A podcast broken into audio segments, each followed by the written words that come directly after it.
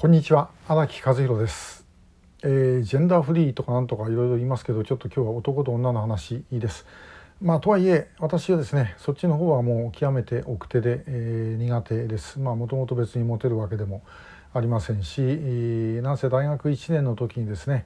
あの大学のキャンパスの中で、えー、女子学生と話した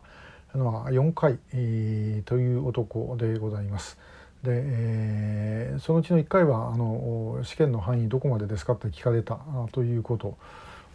だった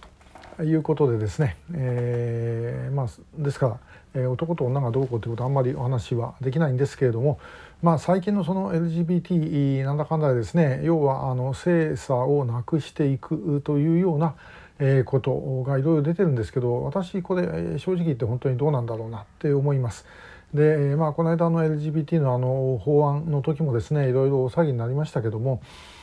まあ基本的にですねやっぱり男と女違うわけですよね、えー、ですからそれはもう明確に区別をされるべきであるというふうに思います。で、えー、しかしそうは言ったってですね、えー、その例外はあるわけで、例外は例外でですねちゃんと居場所があるようにしていかなければいけません。でもそれはあくまで例外としてであろうと思います。別にあの例外である人たちがあの例えば一段下とかですね悪いとかそんないうことを言うつもりは全くありませんし日本はもともとそういうものに対してあのかなり寛容な社会であったはずですよね。ですからあのそんなに取り立てて、えー、やる必要が一体どこにあるんだろうか。ということです。でやっぱり男はあの、まあ、基本的にはやっぱり強くなければいけないと思います。で女性や子供や弱い者を守るというのが男の役割でですね、えー、だから例えばまあ戦争の時に死んでいくとかこれはもう男の役割基本的には男の役割で、えー、あるはずですよね。で、え、まあ、女性はやっぱ子供を産み育てるっていうことがあるわけでこれもまた、え、そうは言ったって、まあ、子供できない方もございますしあるいはお子さん亡くしちゃうということも当然あるわけですけどもあのそれまたそれで、えー、そういうことはあり得るとはしてもでもあの基本的にはそういうものがあるという上での例外、えー、と思うべきではないだろうかなと思います。それみんなあの全部同じだっていうふうにすることというのは逆に言うと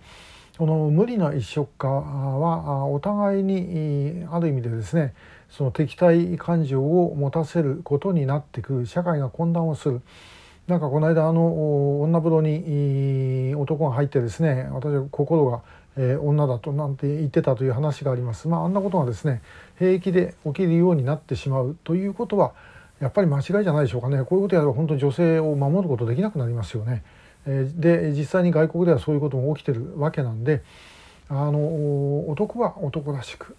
女は女らしくっていうのは私はやっぱり基本として持っているべきことではないだろうかなというふうに思う次第です。えー、ただまあ昔に比べればね女性の活躍する、えー、場というのはあの増えてきてることは間違いない。それはそれであのいいことだと思いますけどもでももう一つ、えー、あえて言いますけどねあの子供を作って育てるっていうことだって大変な仕事ですよね。これまああの本当に、えー、なかなかそれを数値に換算したいとかそういうことはあんまりしないわけですよね。外へ出てあの働く人の方が偉い人っていうふうにあの下手するとなってしま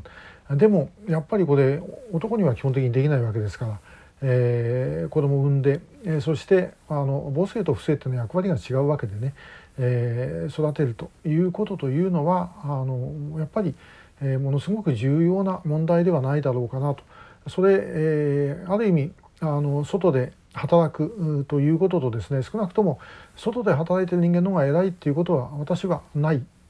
と言えると思います。まあ、もちろん昔と違ってですねそこに旦那が、えー、協力をするとかいうのはあの増えてるわけですしそれはそれでいいと思うんですけどもあのとは言ったってお母さんの役割ってなかなかそれをですね、えー、変わるってことはできないことだと思うんですね。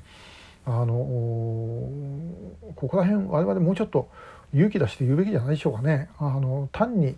その平等がいいということで一色化してしまうことの危険性、えというものをもっと認識をしていいのではないだろうかと思っている次第です。えー